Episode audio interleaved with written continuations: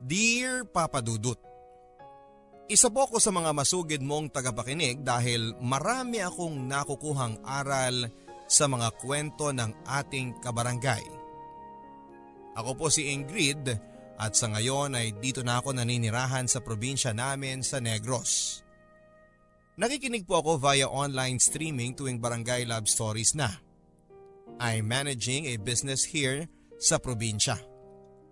Nais ko lang pong ibahagi sa ating mga kabarangay ang kwento ko. Mapangahas man pero may makukuha pa rin silang aral at umaasa na sana'y maunawaan ng mga tao ang isang katulad ko. Dati po akong sales lady sa isang mall sa Cebu. Marami mga foreigners doon na nagbabakasyon at ang iba ay nag-aaral ng English language lalong lalo na ang mga Koreano.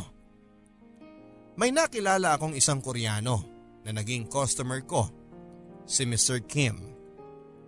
Ang kulit niya pero nakakatuwa. Ilang beses siyang bumibili sa store na pinagtatrabahuhan ko sa mall at parati niya akong kinukulit. May edad na siya. Siguro papadudot ay nasa 50 years old na siya pero physically fit pa rin. Hindi siya tulad ng nanay ko na medyo sakitin na. Isang araw ay inabangan ako ni Mr. Kim at niyaya ako na mag-dinner. At dahil sa matagal ko na siyang kilala bilang customer sa store, ay pumayag naman ako. He's so sincere sa mga kwento niya about his struggle sa buhay niya hanggang sa isa na siya sa mga nag-manage ng isang English school for Koreans dito sa Cebu. Ang biro ko nga sa kanya ay para silang mga kabuting nagsusulputan sa dami. Kasi naaalala ko dati sa isang gimikan ay puro Pinoy ang nasa dance floor. Pero ngayon ay sinakop na ng mga Koreano at K-pop na ang pinatutugtog. Parang lumipat ang South Korea sa Cebu. Tuwang-tuwa siya sa akin hanggang sa nanligaw na siya at sinagot ko naman dahil ramdam ko ang love niya. Hindi siya mahirap mahalin. Naging malapit sila ng mama ko. Nagpatayo agad kami ng sarili naming bahay sa Negros kasama ang mama ko at dalawa ko pang kapatid. Wala na po kasi si Papa. Hindi naging problema sa kanya na pinatira ko ang pamilya ko sa bahay namin. Natuwa pa nga siya dahil masaya daw ang bahay. Ano ba yan, Ingrid? Kanina ka pa dyan walang kibo at parang ang lalim ng iniisip mo. Mama, Ano? sinabihan ako ni Kim na mag-aral daw ako. Eh di tapusin mo ang HRM mo.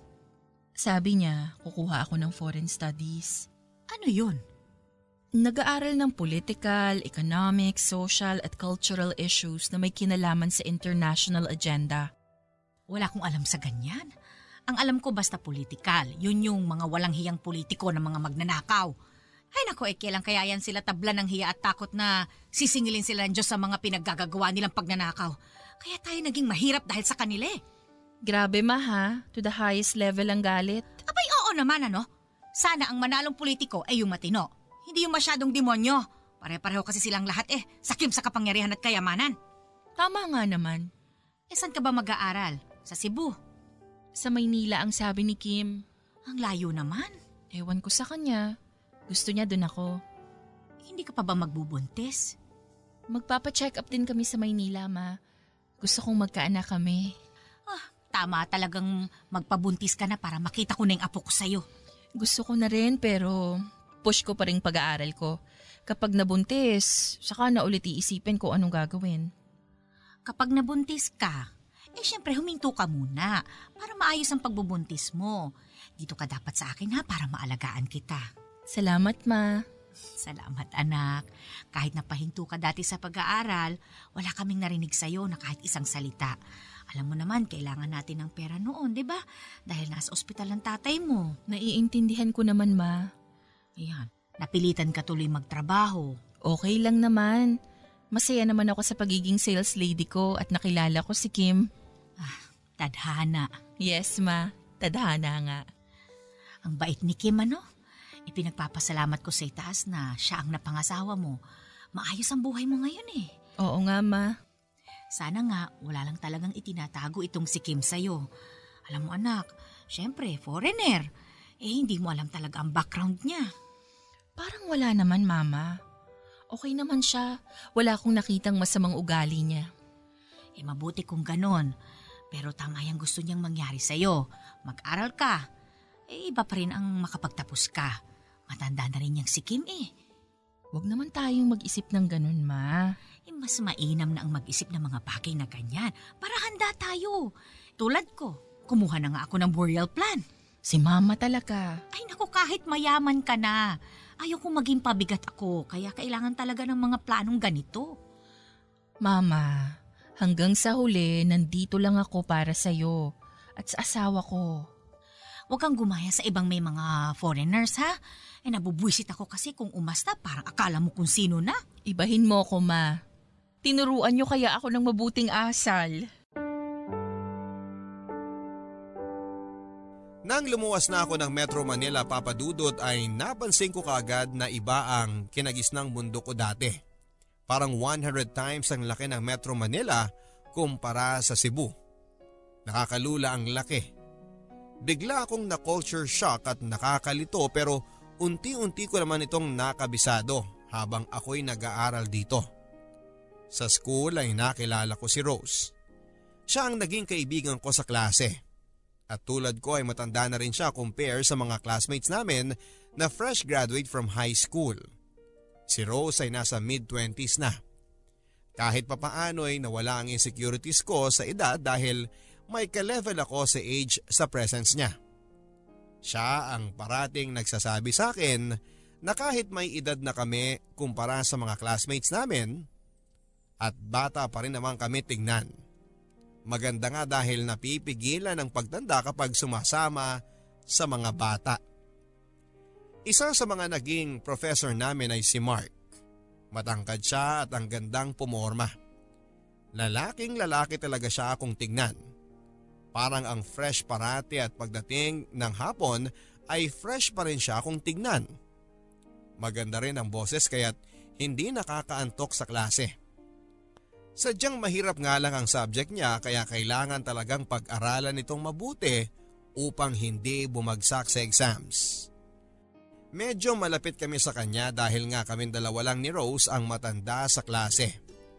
One night ay niyaya kami ni Rose sa kaarawan niya ng dinner sa isang restaurant. Salamat sa inyo, Ingrid at Sir Mark. Buksan mo na yung gift ni Sir Mark, Rose! Hindi ko alam kung magugustuhan mo yan. Sana hindi to readings, ha? Nakakapagod na minsan ang daming readings, eh. ano ka ba? Hindi naman siguro. o sige, buksan ko na, ha? Ah, sabi ko na nga eh. Aralin mo yung libro na yan, ha? Birthday ko po ngayon, sir. Wala tayo sa classroom. Love ka ni Sir, kaya libro ang gift mo para papasa ka. Ano naman ang gift mo na to, ha, Ingrid? Secret! Buksan mo na dali! Halo ka, ha? Ano to, panyono? Basta buksan mo na lang. Kayo talagang dalawa. Sige, sige, sige. Bubuksan ko na, ha? Road map! Kainis kayo talaga! Sana yung globo na lang binigay mo sa kanya, Ingrid. Nakakaloka talaga, ha? Pero, salamat sa inyong dalawa.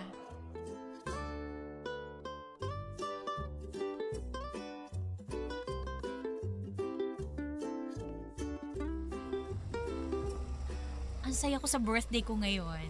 Salamat sa mga gift ninyo, ha? You're welcome, sis. Dito ka na.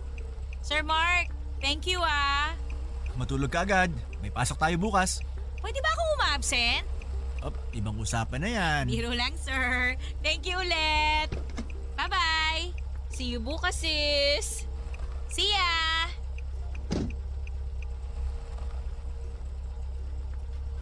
Nakakatuwa din niyang si Rose. Pero tutok siya sa pag-aaral ha, tulad mo. Oo naman, sir. Kailangan talaga mag-aral para matapos. Sayang ang pera eh. Ay, tama nga naman. Buti at naisipan mo mag-aral. Kahit na matanda, go pa rin sa pag-aaral. Good decision, Ingrid. Thank you, sir. Masaya ako kasi nangarap ka pa rin makatapos kahit may asawa ka na. At may yun na pangasawa mo ha. He's also an educator sa English School for Korean sa Cebu. Oo nga po, pero bumalik na siya sa Korea. Doon na ulit siya nagnegosyo kasi nagkasiraan sila ng mga kasama niya sa English school. Nako, ano ba yan? Pero okay naman siya. Okay naman kami. Ay, mabuti kung ganun. Enjoy mo lang to pag-aaral mo ha. Hindi mo mamamalayan tapos na tong kurso. Mabilis lang ang panahon. Oo nga po, sir. Uh, buti, hindi ka pa nagbuntis. May problema po sa matris ko, sir. Oh, uh, I'm sorry to hear that. Pero sana magkaanak na nga ako. Gusto ko rin eh. Iba pa rin ang may anak. Kayo, sir, ilan ang anak ninyo? Um, apat. My wife is in Canada. Uh, she's a nurse there. Wala kayong balak mag-abroad, sir? Kapag okay na petition ng asawa ko sa amin. Sa Canada na rin kami, pero mas gusto ko pa rin dito sa atin kahit traffic, magulo ang politika, parating may bagyo. Iba pa rin ng Pilipinas. Sa bagay. Ikaw ba, gusto mo sa foreign country tumira? Sa bansa ng asawa mo? Hindi namin napag-usapan, sir. Pero parang ayaw ko rin. Ayokong maiwan ng mama ko. Dito nga ako sa Maynila, parang gusto kong every month makauwi ng Negros eh para makita lang ang mama ko. Okay na rin dito sa Pilipinas. Pilipino tayo eh. Tama po. Naging sobrang malapit kami ni Sir Mark Papadudut. Strict kasi siya sa loob ng klase. Bilang teacher siya, student naman ako, pero kapag nasa labas naman ay magkaibigan na ulit kami. Biniro nga niya kami kung kumusta na ang scores namin sa exams dahil alam niyang super kapit lang ng scores namin pero hindi naman bagsak. Pinagkakatuwaan namin ang pagiging teacher-student relationship namin sa loob ng klase tuwing nagsasama kaming tatlo as civilians. Magaling si Sir Mark magbigay ng advice kapag may mga problema kaming dalawa ni Rose. Kaya siya ang takbuhan namin. Napaka-intelektual niyang tao at may feeling ka na ang sinasabi niya sa iyo ay nararapat mong gawin. Tinitiyak niya lagi na tamang sundin namin ang kanyang mga payo. Parati siyang tama sa mga sinasabi niya sa amin. Ang asawa ko namang si Kim ay dumadalaw sa bansa. He always stayed sa bansa around 3 days tapos ay babalik kaagad sa Korea dahil may trabaho din siya doon. Okay naman ang relationship namin. Natutuwa pa rin ako sa kanya like the way I laugh with him noong una kaming nagkakilala sa mall sa Cebu. Tuwing namamasyal kami ng asawa ko sa mall, ay pinapaalala niya sa akin kung gaano siya na in love sa akin. Ang ganda ko daw sa sales lady uniform ko at ang amo daw ng mukha ko. Parati niyang sinasabi na mahal niya ako, Papa Dudut. Kung hindi ko nakilala si Rose at lalong lalo na si Sir Mark ay baka hindi ko kayanin ang buhay dito sa Metro Manila. Silang dalawa ang naging family ko kaya naman for keep talaga silang dalawa ni Rose at si Sir Mark for my survival sa Metro Manila. Kasama ko sila sa journey ko para makuha ang diploma ko sa Foreign Studies. Goal namin dalawa ni Rose na makagraduate sa tulong na rin ni Sir Mark dahil kapag may mga lessons na hindi namin nakukuha kaagad ay nagpapatulong kami kay Sir Mark upang ipaintindi sa amin. Matyaga naman siya nagtuturo sa amin for free syempre dahil labas na yon sa klase. Sanay na nga si Sir Mark sa mga iyak ko lalong lalo na kapag nami-miss ko na ang mama ko. Kay Sir Mark ako umiiyak. Siya talaga ang crying shoulder ko. Seryoso siya to deal with problems samantalang si Rose naman ang nagpapagaan kasi dinadala niya lang sa tawa at pagpapakyut. Lahat ng problema ko ay sinasabi ko talaga kay Sir Mark. Kaya nung may nalaman ako tungkol sa asawa ko ay kay Sir Mark ko sinabi dahil alam kong may tiyak siyang advice na maibibigay sa akin. Hindi na biro at tawa lang ang solusyon. Kailangan ko talaga ng totoong advice kung paano ko ito haharapin. Mahinahon si Sir Mark na makipag-usap. Nakikinig siya sa lahat ng sinasabi ko at saka siya magbibigay ng kanyang payo kapag nasabi ko na ang lahat na dapat kong sabihin. Para siyang naging guardian ko sa Metro Manila.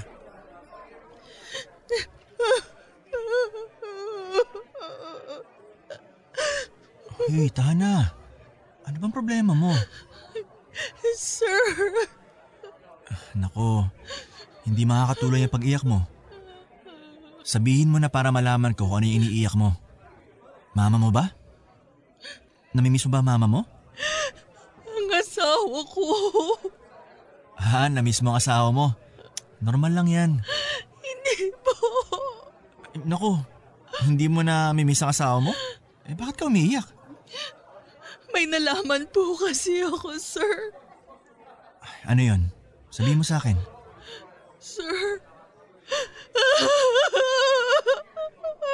Uy, Tana, ano ba? Sabihin mo, anong problema niyong dalawa? Ibang babae ang asawa ko.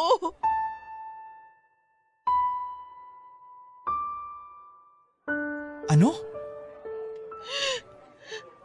Hindi ako ang una.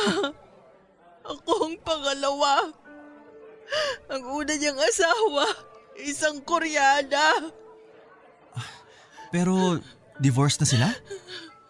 Oo, pero nalaman ko na doon pa rin siya tumira sa bahay ng babae.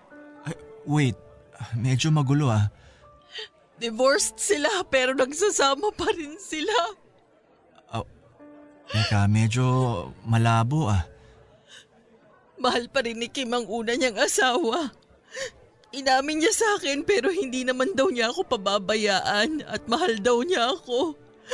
Pero ano yon? Mahal niya ako pero nakikisama pa rin siya sa una niyang asawa sa Korea. Ay, anong balak mo? Hindi ko alam. Kaya pala ayaw niya ako dun tumira sa Korea. Ay, kakaiba rin yung asawa mo ah. Divorced pero nagsasama pa rin sila. Hindi alam ng babae na may asawa siya sa Pilipinas. Hindi alam ng babae na asawa ako ni Kim. I don't know what to say. Ang hirap ng problema mo ngayon. Nahirap talaga, sir. Eto, Tisyo. Sige, iyak ka lang. Hayaan mo mga tao dito nakikita kang umiiyak. You need that. And I'm here for you. Ilabas mo lang ang nararamdaman mo. Bakit ganun? May other woman siya na parang hindi other woman. Asawa niya ako pero parang other woman ako. Ingrid, hindi ka other woman. Pinakasalan ka niya. Huwag ka mag-isip ng ganyan. Ang sakit, sir. Kaya pala parang wala na siyang gana sa akin dahil bumalik na pala ang dati niyang pag-ibig sa una niyang asawa. Hindi niya na ako sinisipingan kapag umuwi siya dito sa Pilipinas. Eh, baka dahil matanda na rin siya. Ingrid, huwag ka mag-isip ng ganyan. Kapag bumalik siya sa bansa, mag-usap kayo. Pag-usapan niyo to. May magandang maidudulot kapag pag-uusapan ng problema. Planchahin niyo ang gusto sa inyong relasyon. Salamat, Sir Mark. Salamat at nandyan ka para makinig. Ano ka ba? Malapit kayo sa akin ni Rose.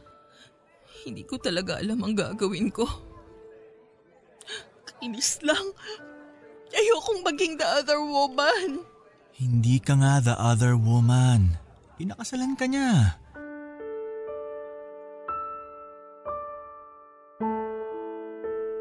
Nagpapasalamat ako sa mga oras na yon papadudot dahil nasa tabi ko lang si Sir Mark upang pakinggan ang problema ko at samahan ako sa oras na kailangan ko ng isang kaibigan. Ang bigat sa dibdib talaga na malaman ang tungkol sa asawa ko at sa kanyang dating asawa. Sa lahat ng tao sa mundo ay sa akin pa talaga nangyari ang ganito. Paano pa ang mga pangarap ko nito na gusto kong ang asawa ko nang makasama ko habang buhay? Parang unti-unting nawawala ang pag-ibig at tiwala ko sa kanya. Unti-unting nawala ang kilig. Tuwing nagpupunta ako ng mall at nakikita ko ang mga sales lady ay naiinis ako sa alaala ko nang una kaming magkita ni Kim. Ang saya noon pero parang ang sakit na ngayon. Sana tulad pa rin ng dati na hindi ko alam ang tungkol sa kanyang unang asawa at tulad pa rin sana ng dati na ang saya-saya naming dalawa. Si Sir Mark ang parating kasama ko at kasangga ko sa mga hinaharap ko na hamon ng buhay. He is always there to comfort me and makes me feel na buong tao ako at hindi durog ang puso. Si Sir Mark ay parang tatay ko na and he guides me sa araw-araw kong pakikipaglaban sa Maynila. Kaya parati ko siyang binibigyan ng kahit na ano as a way to thank him for being a good friend. Ano to mga dala mo, Ingrid? Dinner natin. Wow, ang dami naman. Siyempre. Oh, parang fiesta. Pang isang barangay itong pagkaing dala mo eh. Hindi naman, sir. Ay, salamat dito ah. O ito, dito natin ilagay. Ah, sige, sige. Oh, tara, upo na tayo. Ah, dito ako sa tabi mo upo ah. Sige.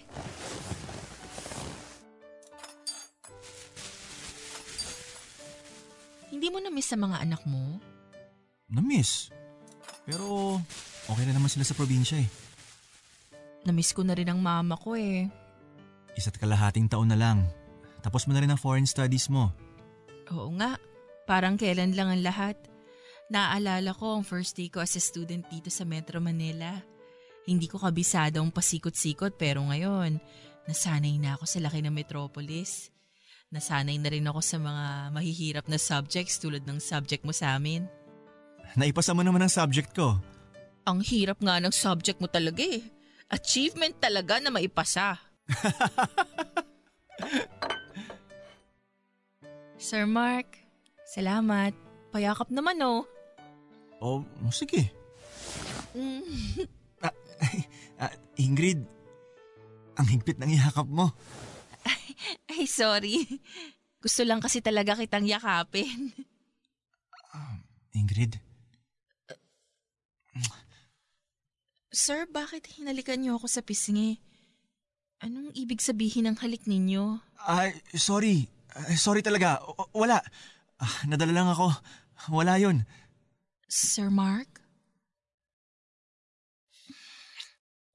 Ingrid, anong ibig sabihin ng paghalik mo sa akin?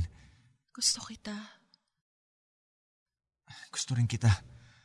Matagal na kitang gusto.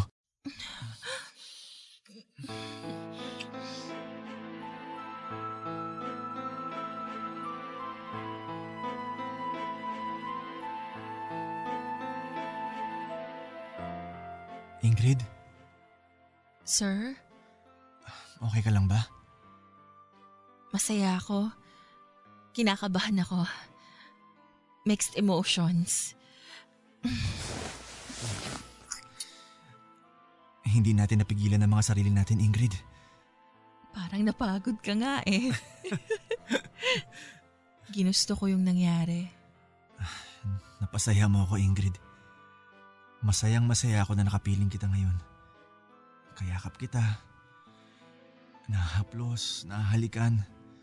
Namamasdan ang mukha mo ng malapitan. Mahal na kita, Mark. Sekreto natin to ah.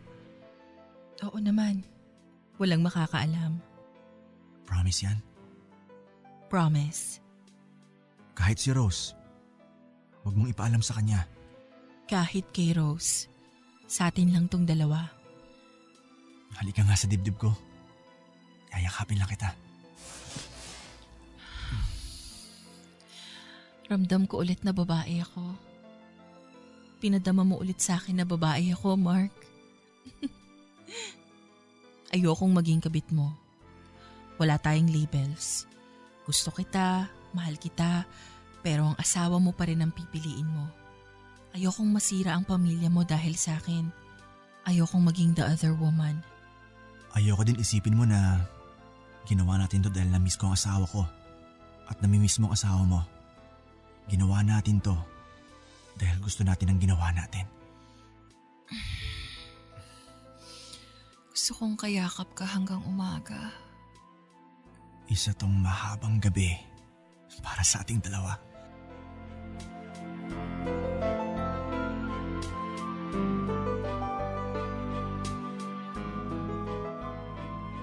Itinago namin ang relasyon naming dalawa papadudot. Yon ang nararapat naming gawin sa mga oras na yon. Nakakatakot kong madiskubre ito ng ibang tao. Basta ang alam ko ay hindi ko siya aagawin sa pamilya niya. Wala akong balak na sirain ang pamilya niya. Maselang kami habang magkasama. Maaring kabit ang estado ko pero ayokong tawagin ang sarili ko na isang kabit. Makailang ulit din na umuwi ang asawa kong si Kim. Umiiyak ako parate dahil nga sa estado ng aming relasyon. Hindi daw niya maiwan-iwan ang dating asawa dahil sa mga anak nila at nakikitara lamang siya doon sa dati nilang bahay. Napaka-komplikado din ang kalagayan ng buhay ng asawa ko sa Korea. Hindi ko lubos maisip na gano'n ang pinagdadaanan niya dahil kapag kaharap ko siya ay hindi ko makikita ang bakas na meron siyang problema na gano'n. Good provider naman si Kim sa akin papadudot. Yon ay wala kong maipipintas. Lahat ng kailangan ko ay ibinibigay niya at siya ang nakaisip na mag-aral ako dahil kapag wala na siya ay may magamit akong degree habang sa pagtanda ko at payapa siya na mabubuhay ko ang sarili ko at hindi na babalik sa pagiging sales lady. Parating niyang iniisip kung anong mangyayari sa akin sa pagtanda. Sa mga panahon na nawala na daw siya. Umibig ako sa dalawang lalaki papadudot. Mahal ko ang asawa ko at mahal ko rin si Mark. Naibibigay ni Mark ang hindi na ibibigay ng asawa ko. Alam kong kasalanan ang ginagawa namin pero masaya akong nagkakasala araw-araw. Ang nais ko lang na sana'y walang makaalam ng relasyon namin at hindi kami mabisto ng sinuman. Ang wish ko lang talaga na sana'y dalawa na lang ang puso ko. Ang relationship namin dalawa ni Mark kapag nasa loob kami ng campus ay teacher-student pa rin. Walang public display of affection dahil siguradong sira ang pangalan ni Mark sa school at malamang ay aabot sa asawa niya at maging sa asawa ko rin ang namamagitan sa aming dalawa. Sapat na sa akin na tinatago namin ang aming love affair. Noong nasa fourth year na ako ay sinabi sa akin ni Mark ang ikinakatakot ko sa lahat – ito yung ayaw kong isipin na mangyayari sa relasyon namin dahil okay na ako na the other woman niya ako and the other man ko naman siya. Parang hindi ko na kaya na walang mark sa buhay ko. Hindi ko na kaya na hindi siya kapiling. Hindi ko na kaya ang mawalay sa lalaking nagpainit sa gabing wala ang asawa ko.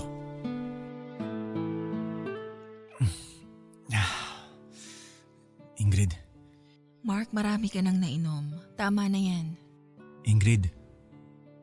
Okay ka lang ba sa relasyon natin? Ano ka ba? Alam ko ang pinasukan ko. At alam ko paano lalabas dito kung sakali. Naging maingat naman tayo. Wala namang ibang nakakaalam. Next month kasi, uuwi ng asawa ko. O eh anong problema doon? E di hindi muna tayo magkikita. Okay lang naman sa akin. Kapag nga asawa kong umuwi dito, hindi rin tayo nagkikita eh. Hindi sa ganon. Parang gusto ko nang ihinto tong relasyon natin. Mark, naparami ka lang ng inom. Nakukonsensya na ako. Ano? Sa tagal na nating ginagawa to, ngayon ka pa makukonsensya? Huwag nating ihinto to. Please. Okay na ako na hindi tayo magkikita. Ingrid naman. Mark, wala naman akong balak na agawin kita sa asawa mo. Mahalin mo ang asawa mo. Huwag mo siyang iwanan. Hindi dapat ganito eh. Mark, alam ko ang lugar ko. Hindi na tama to. Hindi to exam mo. Basta hindi man ito tama o kung ano man, huwag nating putulin ang namamagitan sa atin. Huwag mo muna akong iwan. Promise, hindi ako makikipagkita sa'yo kapag dumating na siya. Alam ko ang rule. Alam kong naiintindihan mo kung gaano kakomplikado ang relasyon natin. Itong relasyon natin ngayon, ang nagpapatakbo ng mundo ko. Ingrid. Tigilan mo na nga yung pag-inom. Halika dito. Gusto kitang yakapin magtamag. Ang bait ng asawa ko. She doesn't deserve na ginagawan ko siya ng ganito. Mabait din ang asawa ko. He doesn't deserve this either. Pero wala akong balak na iwan siya. Kailangan niya din ako kasi may pinagdadaanan siya sa dati niyang asawa. Pareho nating mahal ang mga asawa natin. Hindi natin sila iiwan. Paano kung malaman ng asawa ko relasyon natin? Mararamdaman din niya ang naramdaman mo noon nung nalaman mo ugnayan ng asawa mo sa dati niyang asawa. Hindi ko na alam, Mark. Ang gusto ko lang yakapin ka. Nariyan ka kung gusto ko ng mainit na brasong yayakap sa akin. Mahal kita. Mahal din kita, Ingrid. Pero... Shh! Gusto ko na sa piling mo lang ako. Ano ba tong tadhana nating dalawa? Tayo na hindi tayo pero nagmamahalan. Bakit ka nga ba pinakuha ng foreign studies ng asawa mo? Para maging foreign service officer. Magandang trabaho. Mahilig din ako sa kultura. Maganda. Maganda naman talaga ako. Iniiba mo naman ang usapan eh. Gusto ko, parating nasa bisig mo lang ako. Sinasandalan ng malakas mong braso, matigas na malambot. Inuuto mo naman ako eh. May matigas ba na malambot? Pisil-pisilin ko ang braso mo. Baka dyan pumunta mga nainom mong beer.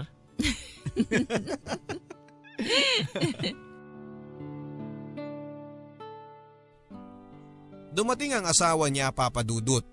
Hindi na kami nagkita ni Mark at wala akong magawa kundi ang isipin kung ano ang ginagawa niya kapiling ang asawa niyang si Carol na isang nurse sa Canada. Parang ayaw kong mawala sa akin si Mark. Parang gusto ko siyang agawin sa asawa niya. Parang gusto kong puntahan siya sa tuwing naiisip ko siya. Pero hindi. Dahil hindi ako ang taong naninira ng pamilya. Hindi ko kayang manira ng isang pamilya.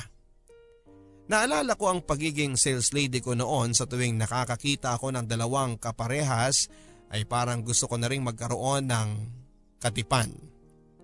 Ang pagpasok sa buhay ng asawa kong si Kim ay isang katuparan sa kahilingan kong yon.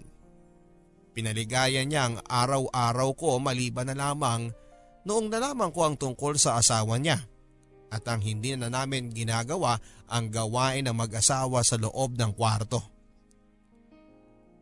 Nang nawala ang init ng higaan sa aming dalawang mag-asawa at sa nangyari sa kanilang dalawa ng dating niyang asawa ay naghahanap ako ng init sa katawan at kay Marco nakita yon.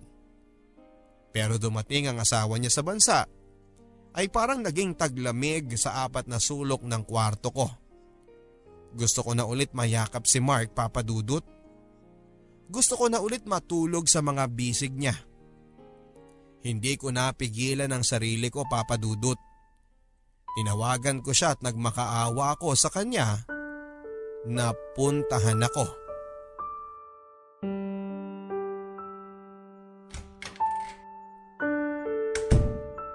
Ano ba to, Ingrid? Namiss lang kita. Namiss? Hindi ba may usapan na tayo? Akala ko ba nagkaintindihan na tayo? Alam ko naman. Ayun pala eh. Alam mo, na-miss din kita. Pero hindi tayo pwede magkita sa ngayon dahil nandito nga ang asawa ko. Ngayong gabi lang naman. Ano ka ba, Ingrid? Hindi mo talaga matiis? Please, wag mo na akong pagalitan. Eh gusto kitang makita eh. Malilintigan talaga tayo nito kapag may nakaalam. Wala namang makakaalam. Dapat nandun ako ngayon sa asawa ko, sa pamilya ko. Gusto ni Carol na magsama-sama kami habang nandito siya sa bansa. Kailangan niya ako kasi alam mo naman ang sitwasyon, di ba? Ilang taon siya nagtatrabaho sa Canada. Hindi namin kapiling ang isa't isa. Eh, mas naging magkasama pa nga tayo eh. Kaya please, wag na muna tayong magkita while she's here. Huwag ka maingay ah. Tumatawag asawa ko, si Carol. Han? Han, nasan ka? Ah, Han, ah, ano eh, may tinatapos lang ako dito sa Maynila. Uuwi din ako bukas. Shadow kang workaholic. Sige, alam ko naman na love mo yung pagtuturo mo eh. Salamat, Han. Ngayong gabi lang ako hindi makaka-uwi dyan. Promise ko yan, okay? Okay, Han. I love you. I love you too, Han.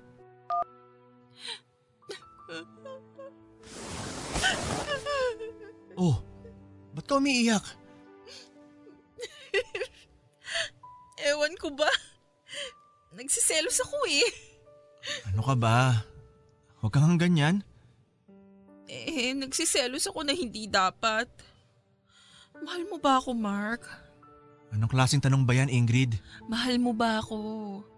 Simpleng tanong lang, yes or no lang ang sagot. Oo. Mahal kita. Mahal kita, Ingrid. Pero Tama na. Ayoko nang marinig yung karugtong. Uy, marami ka na nainom. Gusto kong kalimutan tong nararamdaman ko ngayon. Huwag ka na mag-isip ng kung ano-ano pa. Nandito na ako, di ba? Dumating ako. Basta, ito na muna ang huli natin pagkikita. Habang nandito pa si Carol sa bansa. Okay? Okay. Parang bata naman to. Hmm, baby mo ko eh. Ikaw talaga.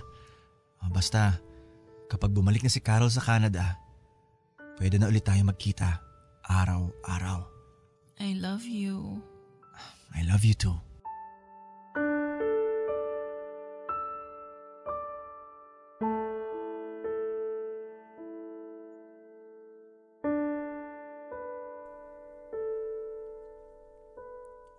Sa mga oras na yon papadudot ay naramdaman ko na isa akong kabit na humihingi ng oras at atensyon sa lalaking mahal ko pero may asawa na. Sa mga oras na yon ay doon ko naramdaman ang bigat ng kasalanan ko sa asawa ko. Pinapaaral niya ako ng foreign studies pero ang kumabit sa teacher na may asawa ang pinag-aralan ko. Sa bawat pagyakap ko kay Mark ay nakaramdam ako ng yakap ng asawa ko na tila nagsasabi sa akin na bakit iba ang niyayakap ko. Bawat tingin ko sa mga mata ni Mark ay nakikita ko rin ang mga mata ng asawa ko na umiiyak. Dahil sa pagtataksil ko at gustong ipaalala sa akin ang panahon ng umingiti ang mga mata niya. Noong bumibili siya sa pinagtatrabahuan kong store sa mall. Nakukonsensya ako sa ginagawa ko pero kailangan ko si Mark. Kung dati ay umiiyak ako dahil nalaman kong pangalawa akong pinakasalan na babae ng asawa ko. Ngayon naman ay umiiyak na ako dahil hindi ako ang pangalawang babae kung hindi babaeng humihiram ng asawa ng may asawa. Nagiba ang role ko. Hindi ko na malaya na isa na akong babaeng parang linta kong kumapit sa lalaki na may sabit na. Ang dating Ingrid ay tuluyan ng nagbago dahil sa umibig ito sa isang bawal na pag-ibig. Naulit ang aming pagkikita ni Mark habang nasa bansa pa ang kanyang asawang si Carol. Ang hindi ko alam papadudot ay sinundan pala si Mark ng asawa niya dahil meron na itong hinala na may iba siyang babae. Wife instinct kung baga. Isang araw ay may tumawag sa akin na hindi nakasave na number sa phone ko. Sinagot ko naman. Laking gulat ko na ang tumawag sa akin ay ang asawa ni Mark. Nanginginig ang buong katawan ko papadudot habang lumabas ang maraming pawis. Feeling ko ay nahuli ako ng isang mangangaso at wala nang kawala sa mga kamay niya. Ang sabi sa akin ni Carol ang asawa ni Mark na nagkumpronta daw sila ni Mark tungkol sa aming relasyon. Alam niya kung paano nag-umpisa ang ugnayan naming dalawa ni Mark at ngayon ay gusto niyang makipagkita sa akin at nang magkaalaman na. Hindi ko alam kung sisipot ako o hindi sa mga oras na yon. Buong gabi akong hindi makatulog sa kakaisip papadudot kung ano ang gagawin ko kapag kaharap ko na si Carol. Hindi rin ako makapaniwala na inamin ni Mark sa asawa niya ang tungkol sa aming dalawa. Nagtataka talaga ako. Hindi ako makatiis kaya tinawagan ko na si Rose para may makausap tungkol sa sitwasyon ko.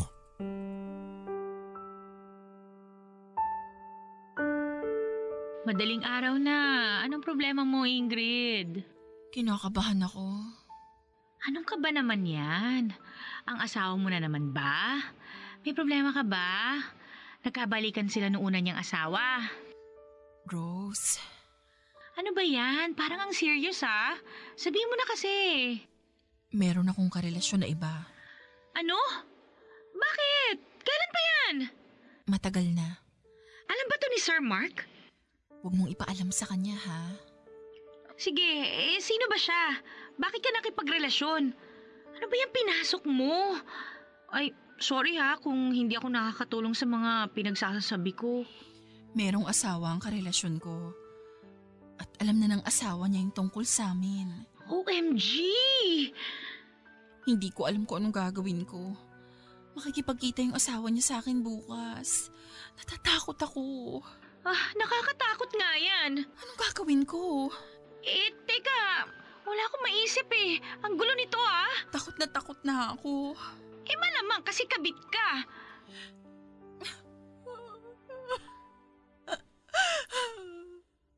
Sis, sorry pero kasi ano eh, mali yung ginawa mo. Eh, ewan ko ha, eh, hindi kita hinuhusgahan. Pero you need to face this, Ingrid. Makikipagkita ako sa kanya, Rose. Nako, good luck. Eh, sana lang walang masamang mangyari. Ano ba kasi itong pinasok mo? Nakakabaliw to ha. Baliw nga siguro ako.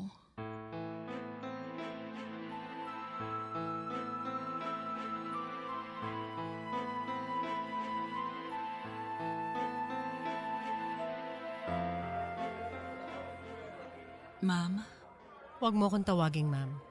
Hindi ako teacher. Si Mark, asawa ko. Siya ang teacher.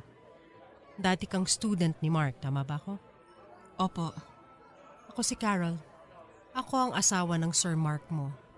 Anong year mo na? graduating na ako. Good. Nabalitaan ko rin na may asawa ka na. Opo, Huwag mo na akong pinupo. Asan ang asawa mo? nasa Korea. Nasa foreign land, kaya foreign studies ang kinuha mo. Ingrid, tama ba ako? Doon po siya nagtatrabaho. Carol. Ako naman nagtatrabaho din sa foreign land. Sa Canada, isang nurse. Pinagkaiba ko lang sa asawa mo, hindi ako foreigner. Koreano ang asawa mo, tama? Um, opo. Alam ba ng asawa mong ginagawa mo? Mahal ko ang asawa ko. Mahal ko rin ang asawa ko. Mahal ko rin ang asawa mo. Mahal ka rin ng asawa ko. Hinihiram ko lang naman siya. Hindi ko sisirain ang pamilya ninyo. Hindi bang nangihiram ay pinapaalam muna sa may-ari? Nagpaalam ka ba? Carol, I'm sorry. Alam kong mali, pero... Naiintindihan ko. I already talked to Mark about your relationship with him. Hindi ko masisisi si Mark. Lalaki siya. May itsura ka. Mas bata sa akin. Sabi niya, wala ka namang perang hinihingi sa kanya. Mayaman ka dahil foreigner ang asawa mo na dating administrator ng isang English school sa Cebu. Mahilig ka makipagrelasyon na may connection sa school, ano? Kumusta kayo ng asawa mo? Ah, ang asawa ko, Nabalitaan ko, wala kang anak. hindi na ako mabubuntis. Tanggap ko na. I hope hindi yan ang isa sa rason kung bakit nagkalakas ka ng loob na makipagrelasyon sa ibang lalaki. Dahil hindi ka nabubuntis. Carol, Ano? Nagtatrabaho ako sa ibang bansa para sa malaking pera. Kailangan ko para maging maayos ang pamilya ko. Lalong-lalo na mga ano ko. Ayaw ni Mark na sa ibang bansa siya magtrabaho. I don't understand him. Dala marahil ng pagiging makabayan niya. Tumigil ka na sa kakaiyak mo. Baka kalain ng tao rito ay naaway kita. Kinakausap lang kita. Hindi na ako makikipagkita sa kanya. Akala ko mahal mo ang asawa ko. Mali ang ginagawa namin. Mali nga. Mali talaga. Pwede kitang kasuhan pero naging masaya naman ang asawa ko sa'yo at naiintindihan ko ang kanyang pag-iisa. Mabuti at parati mong sinasabi sa kanya na hindi mo siya aagawin sa akin. Kapag inagaw mo siya, yun, magagalit talaga ako. Hindi ka galit? May magagawa pa ba ako? I trust my husband so much. Sabi niya sa akin, sa'yo lang siya naging unfaithful sa akin. Ang mahalaga sa ngayon, naging mabuting ama siya sa mga anak ko. At kapag kailangan ko siya, nandyan siya. Pero Ingrid, sana maging faithful ka sa asawa mo. Simula ngayon, tama na ang pakikipag-ugnayan mo sa asawa ko. Wala na akong magawa sa mga oras na hinira mo siya ng walang paalam. Ngayon, ayoko na ipahiram pa ang asawa ko. Naintindihan mo?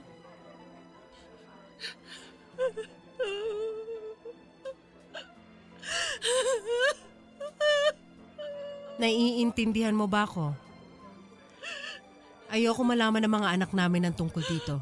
Ayokong maiskandalo kami. Ayaw mo rin naman na maiskandalo, hindi ba? Pakisabi kay Mark, kahit hindi na kami magkikita, mahal ko pa rin siya. Gusto mo talagang sabihin ko yan sa asawa ko? Nahihibang ka ba?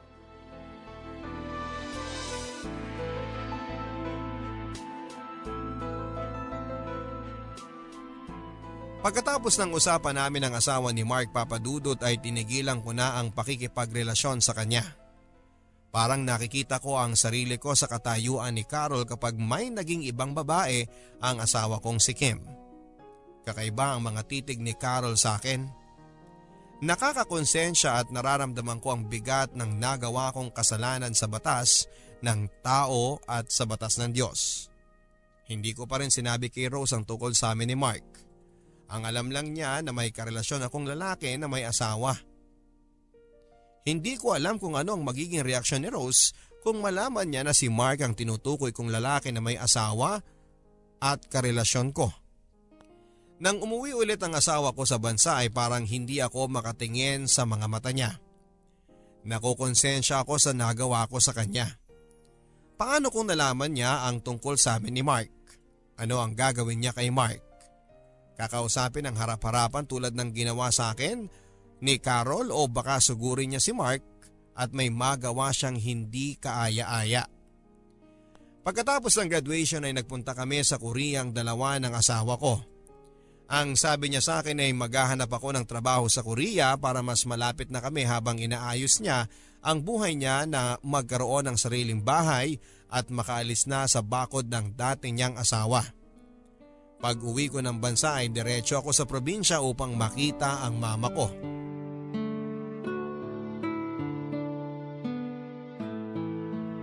Ano bang iniisip mo dyan, Ingrid? Mama, Oh, sabihin mo, may problema ka ba? Na-miss mo ang asawa mo, no?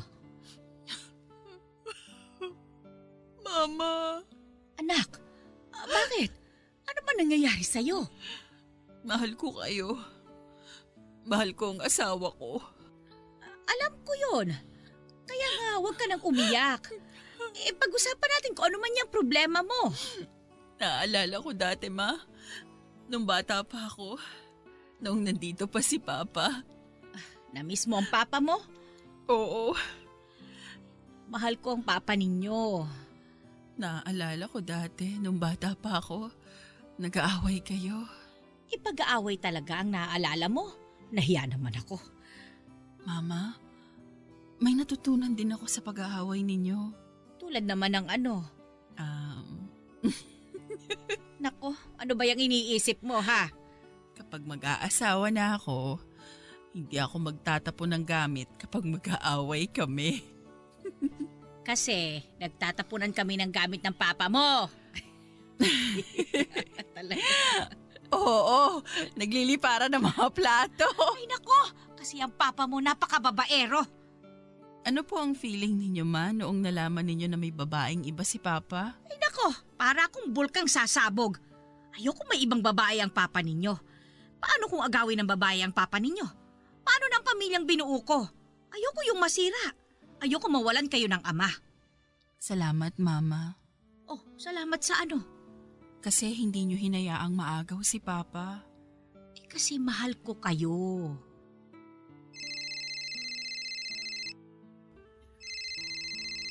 Teka, sino ba yan? Sagutin mo na nga. Lalabas lang ako, Ma, ha? Sagutin ko lang to. Ay, sige.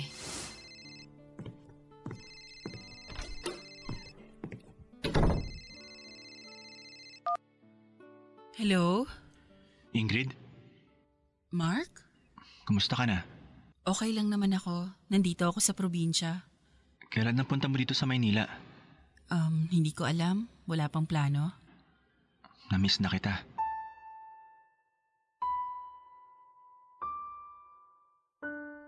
Nandyan ka pa ba? Ah, oo. Sabi ko, miss na kita. Mark, gusto kong tigilan na talaga natin ang ugnayan natin. Ano? Sorry na, nagkamali ako. Naipit ako, kaya nasabi ko ang tungkol sa atin. May isang araw na nagkita tayo, hindi ko alam na sinundan pala ako ni Carol. Wala na akong lusot nun. Ayoko maghiwalay kami. Ingrid, gusto ko sanang makipagkita sa'yo. Wala na asawa ko dito. Bumalik na sa Canada. Hindi ba sabi ko naman sa'yo na kapag wala ng asawa ko, balik tayo sa dati? Gusto na ulit kitang mayakap. Hindi mo ba namiss ang mga braso ko? Wala rin dito ang asawa ko. Nasa Korea. Pero hindi na ako makikipagkita pa sa'yo. Wala na dapat na namamagitan pa sa ating dalawa. Ingrid, nasanay na ako na ikaw ang kasama ko habang wala ang asawa ko. Basta kapag nandito siya at umuwi naman ang asawa mo, hindi tayo magkikita, di ba? Okay ako doon. Kaya please, magkita na tayo. Mahal kita. Mark, ayoko na talaga. Nakita ko na ang mali sa ugnayan natin. Sa batas ng tao at sa Diyos. Mali itong ginagawa natin. Ayoko na. Ingrid, wala namang makakaalam. Please. Ingrid naman, magkita na ulit tayo. Tama na yung mga panahon na nagkasala tayo sa mga asawa natin. Ingrid.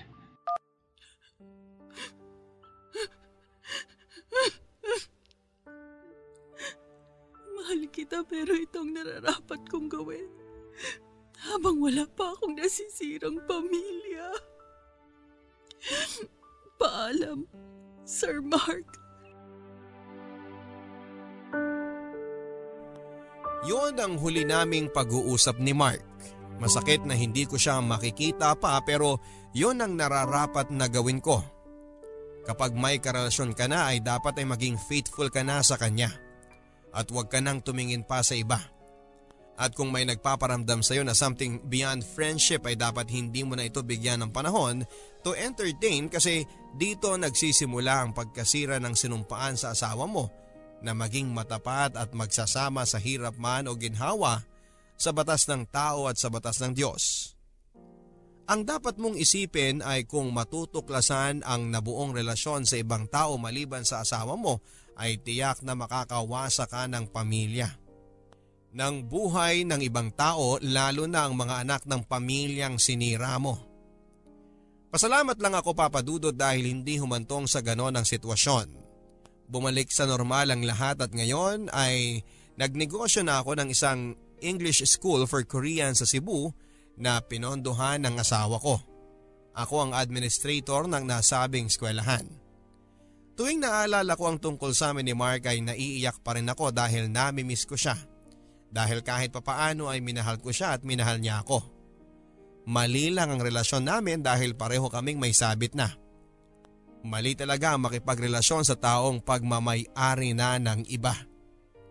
Ang inyong kapuso at kabarangay, Ingrid.